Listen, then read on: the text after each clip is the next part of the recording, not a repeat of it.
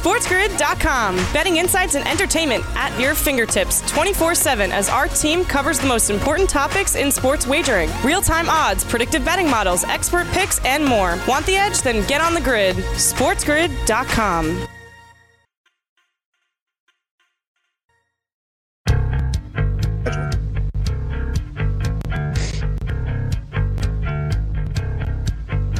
Rise and shine, sports investors. It is another beautiful day in the neighborhood, Wednesday, September 16th.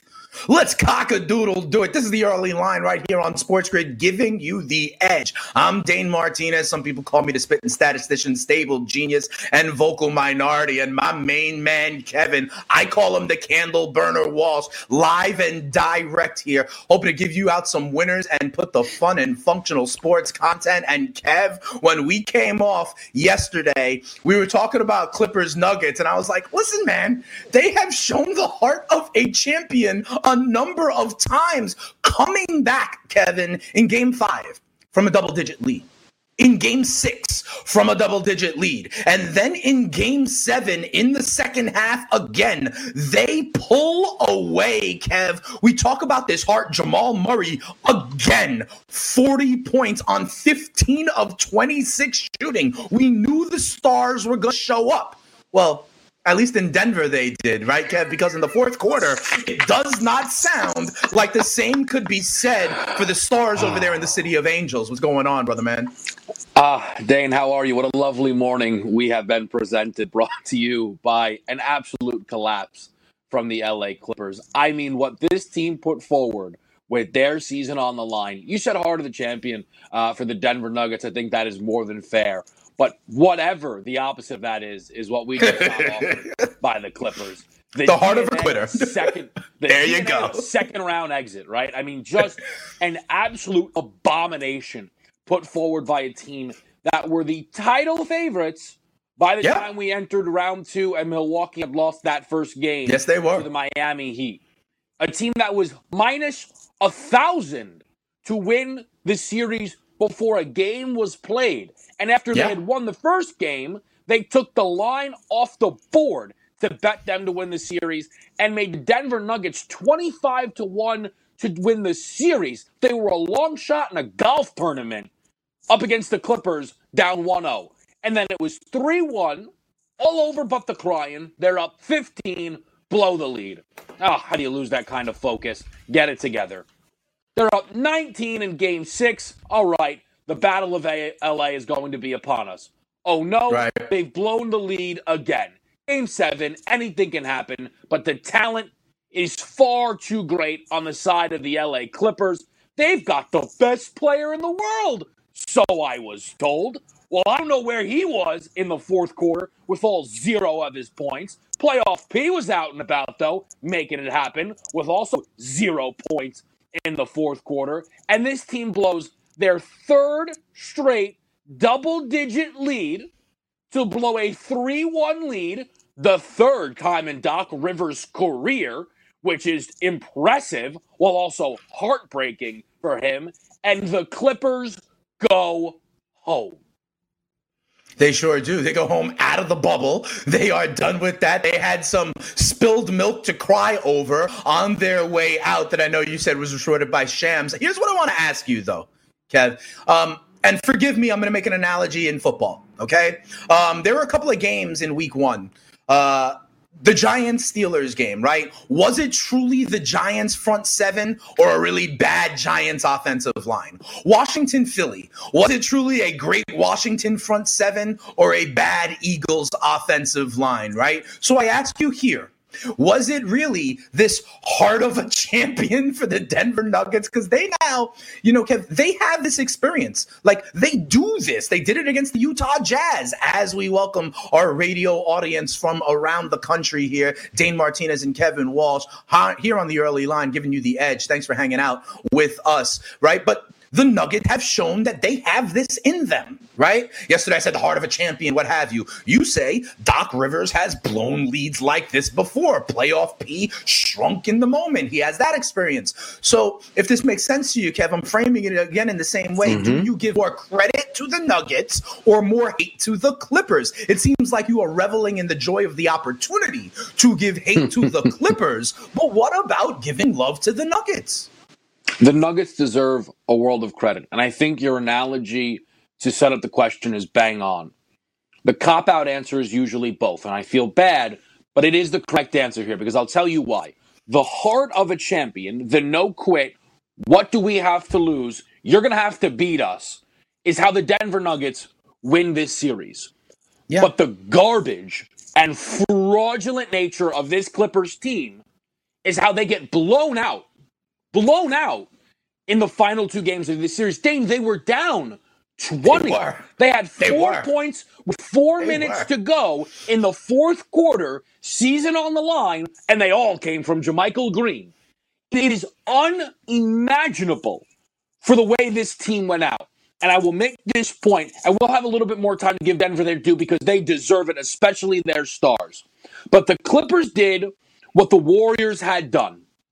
They punted on the regular season. It didn't matter. Except the Warriors did that while being defending champions of multiple years in a row and constantly going to the finals. The Clippers, all they did was bring in the reigning finals MVP and decide, well, the title has been won. They went from a gritty group that took two off that Golden State Warriors team to an absolute joke who just assumed they could sleepwalk to an NBA Finals. And the NBA is better for them being unsuccessful in that task. The regular season, hopefully, will matter way more than it has in years past after this Clippers team getting rightfully bounced out in round two. Yeah, I wonder what the backyard barbecues in the city of Los Angeles will look like, um, you know, after the wildfires slow down and after we can gather in groups of more than 20, for goodness sakes. That is 2020 for you. We will talk about the Nuggets because they move on. We also had a game one in the Eastern Conference Finals that I think was pretty good, too. We'll talk about it when we come back. SportsGrid.com. Betting insights and entertainment at your fingertips 24 7 as our team covers the most important topics in sports wagering real time odds, predictive betting models, expert picks, and more. Want the edge? Then get on the grid. SportsGrid.com. Welcome back in, everybody, right here to the early line on Sports Grid, giving you the edge. We were talking about the action in the association last night, Kev. I do got to ask you one thing. Remember yesterday when you asked me about the Nuggets, like, in essence, is it like a moral victory, or do they need to kind of get to the next level to be perceived as such? Well, they they push through that level, Kev. Mm-hmm. And I remember asking, telling you, you know, maybe they do need this to be perceived as one of the best teams in the West, but I already thought they were. Um, does the perception of the Nuggets grow? Does Murray and Jokic get their due? Or even in this one where they break through, is the story still about the Clippers as opposed to the Nuggets? So the story is still about the Clippers, but that's not disrespectful to the Nuggets. Again, a team that for a lot of people were the favorites to win the title, a 3 1 lead with double digit games, games 5, 6, and 7. Kawhi Leonard, who people were saying was the best player in the world, was the game worst minus 21, scored only 14 points in 6 of 22 shooting, and 0 in the fourth quarter. And then playoff P was right behind him with a second game worst minus 20, scored 10 points in the game, 2 of 11 from deep, 4 of 16 from the field, and was a minus 20 and only had 10 points and zero points in the fourth quarter. So all of that is the headline. And whether Doc Rivers is back next year is similar to the Mike Budenholzer situation. Hmm. He's now blown his third 3 1 lead. And I hmm. think it is legitimately fair to ask about whether this guy can actually get this Clippers franchise over the hill. But Dane, Jamal Murray, yeah. this is what we've said. This is what we've been waiting for. This Nuggets team very clearly does go as he goes. 40 points, 15 of 26 from the field, 6 of 13 from 3, and was sensational. And continually hit big shot after big shot. And he had 12 points in that fourth quarter. And again, compare that to the Clippers as an entire team, scoring 15. It was an outrageous performance. And then Nikola Jokic, what some are calling maybe one of the best passing performances a big man's mm. ever put forward yeah. in an NBA playoff game. Maybe one of the five best passing performances I heard people saying that they've seen in a playoff game with 13 assists. And that had an, oh, by the way, 22 rebounds to go along with an efficient 16 points for the game. I look at these two guys and you know where I stand on who's going to win this title, meaning who I sure. think is going to win this next series. But I think anybody would be mistaken to just dismiss this Denver Nuggets team. And that is the difference now.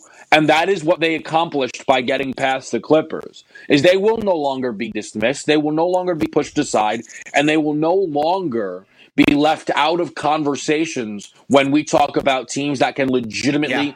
win a title. Yeah, I agree with that, Kevin. You know, I mean, and and, and for me, and we've talked about this before. I've sort of like, you know, been high on them or at least given them the respect, right? In the past. And I mean, if you just take if you just zoom out, they have the all NBA center. You, you know what I mean? Like, yeah. That's real. That's real. Like, why isn't that respected? You know, they have, um, if you didn't think so before, you have to accept it now.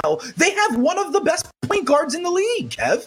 They just do. Mm. And he's and he's in his early 20s. you know what I mean? And so what other franchise in the NBA can say that they legitimately have two guys that I expect to be all NBA for the next like 4 years in a row, right? And then somehow not be thought about as a legit contender. So I'm glad that they sort of broke through. We believe in guys like Michael Porter Jr. to continue to ascend. I think the future continues to be bright for the Denver Nuggets, and they're here right now right? Will they get through the Lakers? We have plenty of time to discuss that, and we will as the Western Conference Finals kicks off on Friday, tips off on Friday. Unless you got anything else left on this one, I know Doc is, you know, up in the air right now in terms hmm. of your perception, but I would like to talk about the Eastern Conference Finals, Kev, that tipped off yesterday as well. And I think it was a very interesting game. The Miami Heat get the job done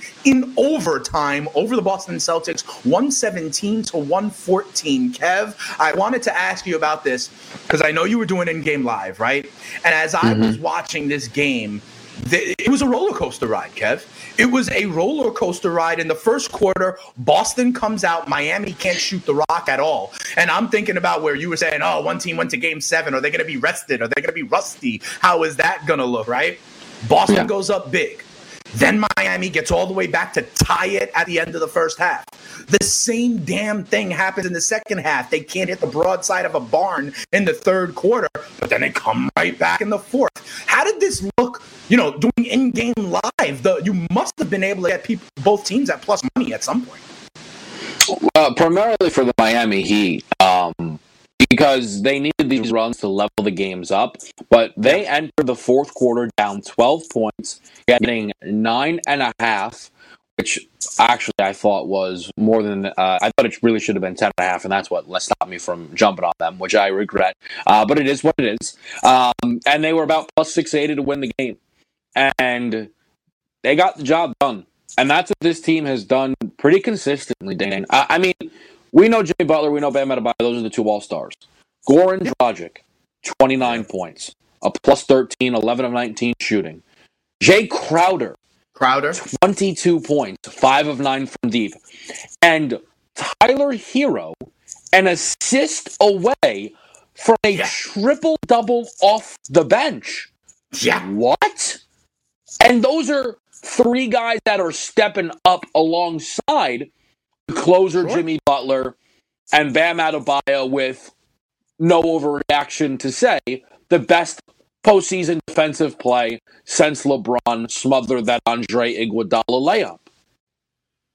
So, so his, you're just so down on Kawhi. So this block, the Bam Adebayo block, obviously is better than the middle finger block of Kawhi. It was a great. Yes. Oh, who remembers that middle finger block? Oh my god, get that middle finger. On, on, I thought Tatum. On, on, I'm 6'2 Jamal Murray against 6'10. No, you're Jayson right. Listen, Tatum, I thought Jimmy, I thought Jayson Tatum was about to throw it down. Okay, I thought Tatum. Yeah. He was per- definitely past his guy. I'll tell you that. And then Adebayo came from out yeah. of nowhere. Big time defense in critical spots. Jimmy Butler coming up with the shots, not, not only in overtime, right? But in regulation, the huge three yeah. to give them the lead. Then there was the, uh, you know, the foul before the ball was inbounded, giving the Celtics the kind of um, technical free throw. But talk to me about because Kev, you're right. Miami gets this win, right? 117, 114. But I gotta tell you something. If you are a Celtics backer, right, in this series, I'm not coming away thinking that, you know, the sky is falling at all. You know, I, I'm coming away thinking like, this is going to be a damn competitive series. We're going to get punched right. in the mouth. We're going to punch them in the mouth. And I'm excited to see the rest. Like, I don't think anything we saw here makes me think, at least, that there's going to be a gentleman's sweep or a snowball. I actually think these two teams are going to be a heavyweight battle. So, yeah, this is meant to be a back and forth affair. But if you're a Celtics backer, it's okay to say, yeah, we needed that one. I think that's okay to say. It doesn't now that sounds like right technically then oh that means you can't win the series. But i think a lot of people know kind of the sayings in sports where i can say you needed that one. You're up 12 going in the fourth quarter. That's an unacceptable lead to blow right? We can't let the clippers take all of this heat that they deserve by the way. Kawhi Leonard scored zero points in the fourth quarter and i was told he was better than lebron james. Are you crazy? But don't worry about it. Um, we can't let the clippers get that level of heat and then we allow the celtics to skate on by I mean, that's a that's bad. You can't blow that kind of lead. And you had the opportunity to correct it in overtime. And they scored the first four points of overtime. They did. They and did. then allowed Miami to go on a 7 0 run. Right now, you take a look at this box score. Okay, Jaylen Brown should be better offensively. Although defensively, he's chasing his tail a little bit right now against this Heat group. Marcus Smart, though, that's a real good game. Certainly, Jayson Tatum can be more efficient, but where is Kemba Walker? That's now, I know he stepped up and Kemba. played better. He stepped up and he played better in the fourth quarter and overtime. Yeah. But this now goes back to game number six against the Toronto Raptors, where he has just not been anywhere near good enough for this Celtics team if they want to move past the Miami Heat. He's getting outplayed by Goran Dragic. They're not going to win that way. Yeah, he was at one point, I believe he was four for 17 from the field. Right. Towards the end, he hit a couple of those, like, you know, jumpers from the elbow with the step back. He hit a couple of those, but he's got to be a little bit more consistent. I will say this remember, I told you I'm comfortable with Marcus Smart taking the big shots. And at least in the first quarter and the first half, he was part of a big four for the Celtics. I do think this is going to be a long one. We'll keep on talking about it when we come back. Let's check out the news update from Chris Welsh. SportsGrid.com. Betting insights and entertainment at your fingertips 24 7 as our team covers the most important topics in sports wagering real time odds, predictive betting models, expert picks, and more. Want the edge? Then get on the grid. SportsGrid.com.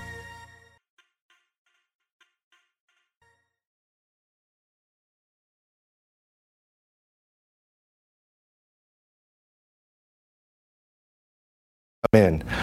I know what they're trying to tell you and trying not to tell to assess injuries and how will impact players and teams that week. Come check out profootballdoc.com. You can't make a bet or set a fantasy lineup without coming to consult with us at profootballdoc.com.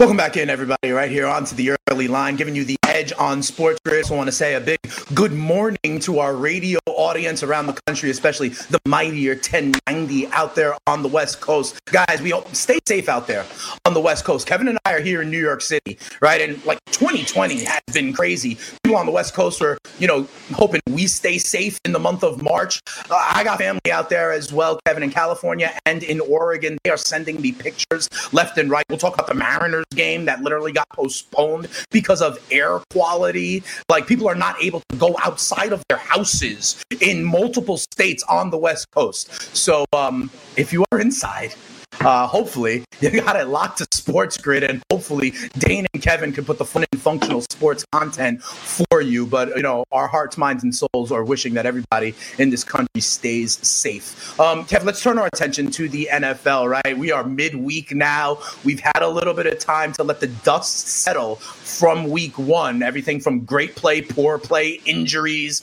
um, and so as we kind of take a step back and turn our attention to Week Two, there are a couple of big time players and big time news that we have to talk about. And the first one is out there in Chicago, where Allen Robinson, their undisputed number one wide receiver, is reportedly asking for a trade. Now, Kev, this is pretty early in the season, right? For hmm. kind of whatever it is that pushed him towards this. Now, I will say this, and I've, I've mentioned this about Allen Robinson for his entire career. He has never had a kind of like top notch quarterback. He had Christian Hackenberg in college, Kev. he, he, had Blake Bortles. Mm-hmm. Then he goes to Mitch Trubisky. They have a stat in terms of like the targets that go to him that are like on target. And the ones to Allen Robinson have been, you know, he's like kind of 95th in the league, only, you know, 95th out of 100. Only 62% of the throws to him are deemed catchable, Kev. Yet he is out there as the wide receiver one. It seems like even though the Bears got a week one win, he is frustrated by the offense. I know you and I have been worried about this offense. Do you think AR 15 ultimately gets moved in the next month or so. So this is very, very interesting. Um, you you hear this and you initially think, "Oh my goodness, you really can't stand Mitch Trubisky," and I don't think people would be mistaken to have that initial reaction. But it also, and this is you know maybe me just kind of you know putting my uh, thoughts on other people, but then I was like, "Yeah, but they won." That's a little. I mean, right. come on, A Rob. I mean, listen, me and you both probably put Nick Foles in the behind center, but you know, they won. Trubisky played well to come back, and then you kind of find out that he is waiting on a contract extension and one that he believes yeah. he deserves. And I have to wonder a little bit though if Allen Robinson after that game found himself a little bit more frustrated, thinking, "Man, I don't know if I'm going to put the numbers up to get the contract I know I deserve contract. in this situation Right. Move me elsewhere. You know, I think that's a very interesting idea, Kevin. You know, we talk about it in fancy, we talk about it in the stock market, right? You're like sell high and you buy low kind of thing. And I think, you know, what you're saying could have some merit, right? Does Allen Robinson himself see the way this Bears offense play out? And it's like, wait a second all that's going to happen is my stock is going to go down right now, right? And I'll get paid mm-hmm. less. So maybe I need to cut bait and try to get someone when I'm still an attractive asset and teams would still want me based on some of the hype he was receiving in the offseason. A lot of people were hyping him yeah. up as like, hey, don't forget about him as a legitimate wide receiver one. Maybe actually playing the season can, you know, hamper that. It's like someone in college who's like a first round draft pick, but then plays his senior season and underperforms and, you know, becomes a third round draft pick. That is an interesting idea. I do want to make the note, though, the other wide receivers on the Bears Anthony Miller, Riley Ridley, obviously Calvin Ridley's brother, he went to Georgia, Javon Wims, another Georgia wide receiver. Kev, out of these guys, are there anybody that you're interested in? I know Anthony Miller is, uh, yeah. you know, has some potential and people are on him. But if this happens, would you look to any other Bears wideouts? Yeah, it, it's tough to all of a sudden think that a, another Bears right. wide receiver you would want to trust, right? Because the fact that people are even willing to throw Anthony Miller somewhat in the mix while Allen Robinson is there means we're trusting two wideouts uh, for Mitch Trubisky. Offense, yeah. I just wanted to, to kind of ask you, though, what kind of return you think they could get for Allen Robinson? Because everything you said, right, puts him in a very high perspective. I agree. I think he's a super talented wide receiver. And I look, and there are some legitimate contenders that could yeah, that very much so use his services. I don't know if they'd ever send him to Green Bay in division, but they of course could use Allen Robinson. Baltimore, yeah. do they need him? I'm not sure, but I think they I think a guy like an Allen Robinson would be nice for them. And then two teams that are absolutely contenders that could use an Allen Robinson the San Francisco 49ers and the New England Patriots. So a first round pick might sound like a lot. I don't know if it's outrageous, and I definitely think that they could find themselves with a second round pick. I don't know if they do pick swaps in the NFL, and maybe the right to swap picks could be on the table, but I think they could get a decent return from Allen Robinson. Yeah, I mean, that is interesting. He's still, you know, he's not old by any stretch of the imagination. He definitely is an asset. I like some of the teams you mentioned. Where my mind went, um, if you remember, Antonio Brown fetched a third and a fifth round pick right? Now, obviously, maybe the leverage wasn't there in the same way, but Allen Robinson just threw away the Bears' leverage by saying some of this publicly, right? So um, I would say, uh, with the idea of the kind of uh, locker room stress not being the case with Allen Robinson, like it was with that other all pro wide receiver that I mentioned, what my mind immediately went to was like second round pick, third round pick, something like that in that area if you think about it. Yeah. Um, and I think you are right on teams to mention. Uh, you know, he could have a home with a contender if this goes down, and I'm not necessarily sure that it'll actually happen anyway. Mm-hmm. I'll just I just throw out there though. Um, yeah, I think a similar sentiment was offered about your guy Jamal Adams, and the mm-hmm. one thing that we were able to see was well, look at the list of teams involved. That actually gives the Jets more leverage than we would think because these other contenders are going to compete against contenders to put the guy on their squad, and I think the Bears could be in a similar situation. That is absolutely possible. Just remember here with Allen Robinson, we are very early on in this, right? Yeah. You know, Jamal Adams was saying this kind of things for years before he actually got moved, right? Yeah, we'll yeah. You mentioned San Francisco as one of the teams. You mentioned New England as one of the teams. And so there is news about a wide receiver who has been on New England in the past and signed with San Francisco yesterday. And his name is Mohamed Sanu. It's a new day. Now, here's the thing, Kev. I, Mohamed Sanu does not move the needle for me. You know what I mean? He's not this huge playmaker, but what he is is eminently familiar with Kyle Shanahan and the system that they are running in San Francisco because of his time in Atlanta. The other thing Mohamed Sanu is, Kev, and you know this, the 49ers, Shanahan, they they are rostering a ton Kev, of like what I'll call Swiss Army knife players, right? Deebo Samuel, Brandon Aiyuk, even Jalen Hurd, right? These are guys that can do so many different things because Shanahan wants to use them in different ways in the scheme. And Sanu certainly fits that bill. Did it in Atlanta, has experience as like a backup quarterback throwing the ball. So I think the fact that Sanu is so uh, uh, multiple and varied and knows the system, I think that is the value of his signing for San Francisco. But I wouldn't run to put him on fantasy rosters. I'll tell you this. So bringing in a guy that you're familiar with, Sanu, that's great and all. But Kyle Shanahan and John Lynch already one week in feeling the heat for passing up on both Jerry Jeudy and CeeDee Lamb, which a move at the time I think many of us thought was the wrong decision for a team that could have really used a true number one wide receiver. Now, they, they can't necessarily first. assume, right, that Deebo's going to get hurt and I think, you know, Brandon Aiyuk battling injury as well. But and also wait, Kevin, I can't. I got to stop you. Also, don't forget the biggest one. George Kittle has a knee. Right, right, right. Okay, right. but at least so he's like, not a wide receiver. We talk wideouts. Yeah, yeah, yeah, but he's a huge part of the passing game. Of course, no, one hundred percent. I just think that it's it's one of those things, right? Where, you know, we always like to look back on drafts. Like, oh, you should have done this and you should have done that. And not all too often, though, can we say with all sincerity that we at the time knew that a mistake was being made. And I can I speak for myself at least that I never thought the Niners passing on both Jerry Jeudy and CeeDee Lamb was a good decision.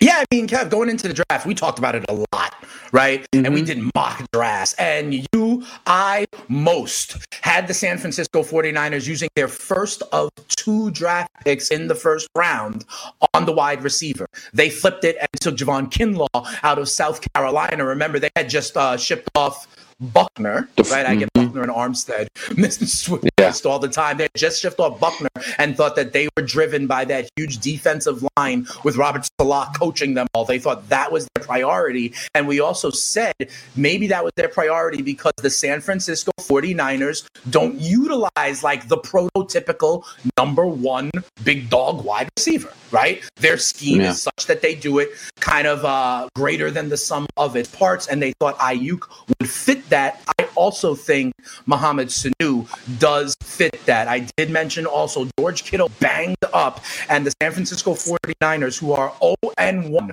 travel across the country to see the JETS Jets, Jets, Jets. They are, however, as a road favorite, laying a full seven in this one, and that one did move a bunch. Okay, it started at six or six with the hook, and it zoomed to the full touchdown. You know I feel about the home dogs. I don't know if this one is the one I am hmm. going to back. I will say this because it has become a dumpster fire in Florham Park. And when we come back, Kev, we will talk about, you know, the main attraction of that dumpster fire and how the New York Jets respond in their running back room, in their offense, and moving forward. We got more NFL news to discuss when we come right back here on the early line. SportsGrid.com. Betting insights and entertainment at your fingertips 24 7 as our team covers the most important topics in sports wagering real time odds, predictive betting models, expert picks, and more. Want the edge? Then get on the grid. SportsGrid.com. Welcome back in, everybody, right here on the early line, giving you the edge on Sports Grid. Dane Martinez and Kevin Walsh. And Kev, I mentioned that it is a building dumpster fire in Florham Park. That's where the New York Jets facility is. And we have received word yesterday that Le'Veon Bell was put on IR. Now, this is just, this is literally a soap opera drama at this point, Kev. I mean, if you go back to training camp, right? They were like, um, uh, Gase was like, "Oh, we're gonna be gentle with Lev because he's got a little bit of a hamstring thing. We don't wanna, we don't wanna push it." Lev Bell takes social media, being like, "My hamstrings are fine. I need reps. Give me the rock." Then what do you know? Before a half of football, Le'Veon exits with a hamstring injury. And now we find out that it's, you know, bad enough that he's going to be on IR. I do want to make a clarification here, Kev, because unlike years past, you hear IR and you're like, oh, season done, or at least eight games. IR now is three games, okay? So that means, you know, guys that are on IR, like Deebo Samuel, we talked about for San Francisco, he can be back after three games. They're talking about what they're going to do with the Saints wide receiver that we're going to talk about. So, but Le'Veon Bell going on IR means that he will miss the next three games for the Jets, not eligible to return until week five for them. But honestly, this is just like, this is just a dumpster fire, like soap opera. What is going to come next in this saga? Um, we will spin the wheels on this until week 12 when Gase is fired. I mean, you think Gase gets fired in season? I, I, mean, the only thing that's going to save him is him and Joe Douglas evidently being close. I mean, it's probably the only thing right. that saved him up to this point. Coaches yeah. do get fired in season, uh, so that's why I, I would it's suggest possible. it as a possible option. I mean, Dane, so I have to, uh, you know, when, when we get closer to Friday, um, I'll have the answers to these type of things about how Kyle Shanahan and this Niners team is done traveling to the East right. Coast. But unless yeah. there are some underlying massive concerns here, I might start arguing to you that we're getting value on a team laying seven on the road. But the Jets put forward in that Bills game of, you know, kind of backdoor making it look respectable. Right. I just, they don't have talent on that team. The most talented player left is now on the IR. Right. Yeah, uh, I agree with you. And there are other most talented players uh, playing for the Seattle Seahawks. Right. Um, as you talk about Week Two uh, and San Francisco coming in, I think you're right. The only thing that would give me cause for pause is Kittle's availability. Um, and so I want to see that. Right. I do. If there's no Kittle and there's a universe where the Jets' run defense is good and the arm, if it's on Jimmy Garoppolo, I'm not trying to say I think the Jets are going to win the game right? But I, I do want to see about Kittle's availability because that will be a big piece of how I view that as well. Although you are correct, independently of all other factors, the JETS Jets Jets Jets do not look good and they do not look like they are going in the right direction. A team that people expect a lot more of, though, Kev, are the New Orleans Saints. And the reason people expect a lot more from them is, you know, the man who many people believe is the best wide receiver in the NFL, the man who many people drafted first off fantasy boards at the wide receiver position, Michael Thomas. Now, Michael Thomas got rolled up on at the very end of that game against Tampa Bay. Didn't want to let the doctors look at it because he probably knew it wasn't that good. I'm hearing it is the dreaded high ankle sprain, Kev, and they're saying that this could be not day to day, but week to week. And they are flirting with the idea of putting him on IR. I heard it was because, you know, he's going to try like all hell to get back into the lineup and maybe a situation yeah. where saving him from himself. And to be quite honest, I think it might be the right decision. Because if you're the Saints, you're looking to play into late January and February, right? And so I don't mm-hmm. want my all pro wide receiver having to play through this for four months. Take the three weeks, bro. You're one and zero. Oh. Remember when, like, I think they'll still be okay. And I'd rather Mike Thomas, if I'm a Saints fan, if I'm Sean Payton, I'd rather he take the time needed to actually heal instead of having to manage this all season long. But it looked like a more serious injury than we initially thought for Michael Thomas. Yeah, but can I ask you about all this? Like every single time yeah. the the top reporters report on this story, they have to add this caveat that Michael Thomas will do everything in his power to get on the field. Like, sure, what is like, this? Who wouldn't? Like, yeah, but like you know, what, but it's just this weird thing where it's like, ah, Saints' hands might be you know tied behind their back. No, that's not. Right. You the coach can just be like, no, no. The yeah, doctor say, doctors. no, you're not clear. They will the coach can say, no, sit down.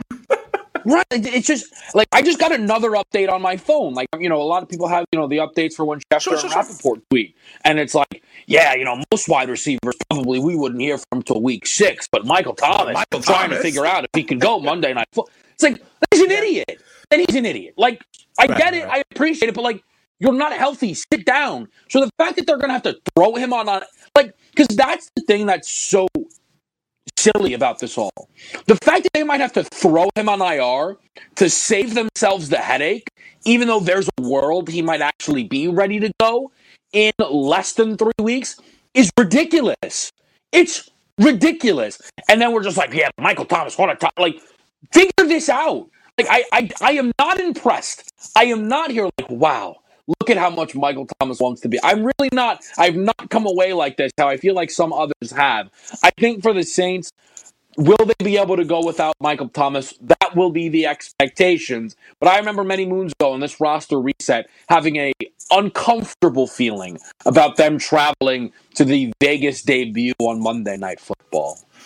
Yeah, I hear that. The only thing that would give me more comfort is I saw Teddy Bridgewater score 30 points against this Raiders defense in week one. You know what I mean? So even without Michael Thomas, if I think about the Saints offense, I still think they could be effective against this same Raiders defense. However, the Raiders will be home dogs with a team flying west on Monday Night Football as they christen that new stadium. The names to know, though, if Michael Thomas cannot go, and it looks like they're going to try to hold him out. Remember, they have Manny Sanders, Tre'Quan Smith. And what I will say here also, Kev, I think this is a boost. Think about it in DFS for Jared Cook. Okay, he was actually kind of the second most targeted guy as the tight end position. He may get more looks. The Raiders do not defend the tight end well, at least historically. So we'll keep our eye out for that. You also, in this week's in Monday Night Football, you saw Steelers running back James Conner, the Terminator, go down early, didn't really come back, was still on the sidelines, had his helmet on during a lot of the game, didn't go back in. And part of that was because Ben Snell became only the second man in the NFL to run for 100 yards in week one. He looked good. But Mike Tomlin yesterday said, quote unquote, they're going to leave the light on for him. And there's been reports that, listen, um, it looks less serious than what we talked about. Here's the way I got to frame this for you, Kev. They were really high on James Conner coming into the season, right? We know Pittsburgh prefers to employ a kind of lead back strategy, right? This is not one of the teams that are into the committees, into the timeshare. It was very clear James Conner was their guy. Mm-hmm. Now, if James Conner is active, I still think Benny Snell looked better. Now, maybe that was because of the ankle and all that stuff. So my question for you is does this do the Steelers kind of morph into uh, a timeshare? Like, has Benny Snell earned more work even if Conner is there? I'm a little bit hesitant on that. And that's why, quite frankly, Kev, Benny Snell wasn't higher up on my waiver wire because I know the Pittsburgh Steelers may have seen this as like a good one off performance, but reinstall Conner right back as the bell cow. I think that is very possible, Kev. How do you see this? I think it's hard to ignore every single thing that Mike Tomlin had said all yeah. off season. Right. I think though again it comes down to the eye of the beholder. Do we look at the decision to keep him out of that Monday night game? And by the way, you will not tell me that that dude couldn't have gone if they needed him to go in that Monday night game because he stood on the hurt ankle the entire yeah, of the game. Yep. But he was standing on it too. Yeah. Like sit down, like whatever. But even more to my it's, point, then, if it's not that serious, Conner's gonna be back, right. and then so, when that comes, how does yeah. it look? So that and that was kind of to be my point of do we look at him sitting out as them saying, just hold on, it'll be fine, we'll get you back out there next week, or them coming away impressed by Benny Snell? Because the thing is, Tomlin says he wants this bell cow back. Right. But unless his philosophy is running backs need a rhythm, it's not necessary, right? It's not like he has to justify uh, a certain dollar sign that they put next to James Conner's name. So there's no reason for them to go above and beyond to make sure that James Conner gets 85% of the backfield touches. Right. If Benny Snell's going to be able to produce at a level that makes them seem like comparable backs. I hear you. Um, and I think we're we see this the same way, right? It really, in my opinion, comes down to what does Mike Tomlin want to do? You know, yeah. right? And do they shift the philosophy at all? But that philosophy has been there in Pittsburgh for a long time. So I wonder truly if like 110 yards in week one against the Giants defense is enough to change the philosophy of the Steelers and Mike Tomlin. And I actually would not be so sure about that. Kev, I wanted to point out one other game to you because it is an example of a kind of betting system that I have used in the past. Kev, you're not going to like it. It's ugly. It's disgusting, Kev. I, in fact, no. call it the hold your nose special. I, in fact, call it the hold your nose special. Okay, Kev? If a team underperformed against the spread by more than two, by more than three touchdowns, by more than 20 points. I blindly bet them the following week, Kev. I blindly bet them the following week. Okay. That happened in one situation in the NFL in week one. And I believe we've got a good um, opportunity to come back on them in week two. It happened, Kev, with the Cleveland Browns against the Baltimore Ravens, who got dump trucked. But look, they now in week two host Thursday night football, and the rookie, Joe Burrow, is traveling for the first time, and it's a short week for the first time. And Cleveland is minus five and a half. Okay, minus 260 on the money line. I believe that if they didn't get boat raced by Baltimore in week one, this may be a touchdown or more. Mm-hmm. I think you're getting the value with it at minus five and a half. This is an example, Kev. You underperform the spread by more than three touchdowns. I come right back to you next week. It's the zigzag, it's the overreaction kind of piece of it, Kev. I'm going to be on the Browns hosting Thursday night football tomorrow. What Thursday? Yeah, it's gonna it's gonna be able to uh, you know it's gonna be fun to get into that game, but I think it's fair to say that this is a set of teams that we need a lot more answers on, right? The sure. Browns getting ran out of the building by the Ravens in week one is par for the course what the Ravens do in week one to teams and will probably do to a lot of teams. Right. So I'm not going to sell any bit of right. stock that I might have had in this Cleveland Browns team bouncing back. Although I don't love that we're already having articles about whether or not Odell should ask out of Cleveland and almost like from the perspective that it would be beneficial for Baker to not have one of the most talented receivers in the league. Like that's a Baker issue, but okay. Uh, and then the Bengals, like you know, I'm still trying to figure out is this defense better than we think, or is the Chargers right. offense going to be way worse than we would have imagined? So I think it's going to be a very, very fun game for us to break into, no doubt about it. Yeah, we'll talk about it more tomorrow because that will kick off week two Thursday night football. We'll talk about our plays. We'll dig into it a lot more. But I do think it represents an example. You know, you said it yourself like, are these Browns that bad? You're not willing to sell yet. Well, public perception will likely be willing to sell. And that's where I think there is some value. I'm going to look for those spots throughout the season. I want to put it on your radar. Underperformed by 21 points. I'm going to be on them the following week. Okay. I'm going to zig when other people are like, oh my goodness they suck. When we come back, there's news in the college football world that we got to talk about. We may have another Power Five conference. talk about it when we come back. SportsGrid.com. Betting insights and entertainment at your fingertips 24 7 as our team covers the most important topics in sports wagering real time odds, predictive betting models, expert picks, and more. Want the edge? Then get on the grid. SportsGrid.com.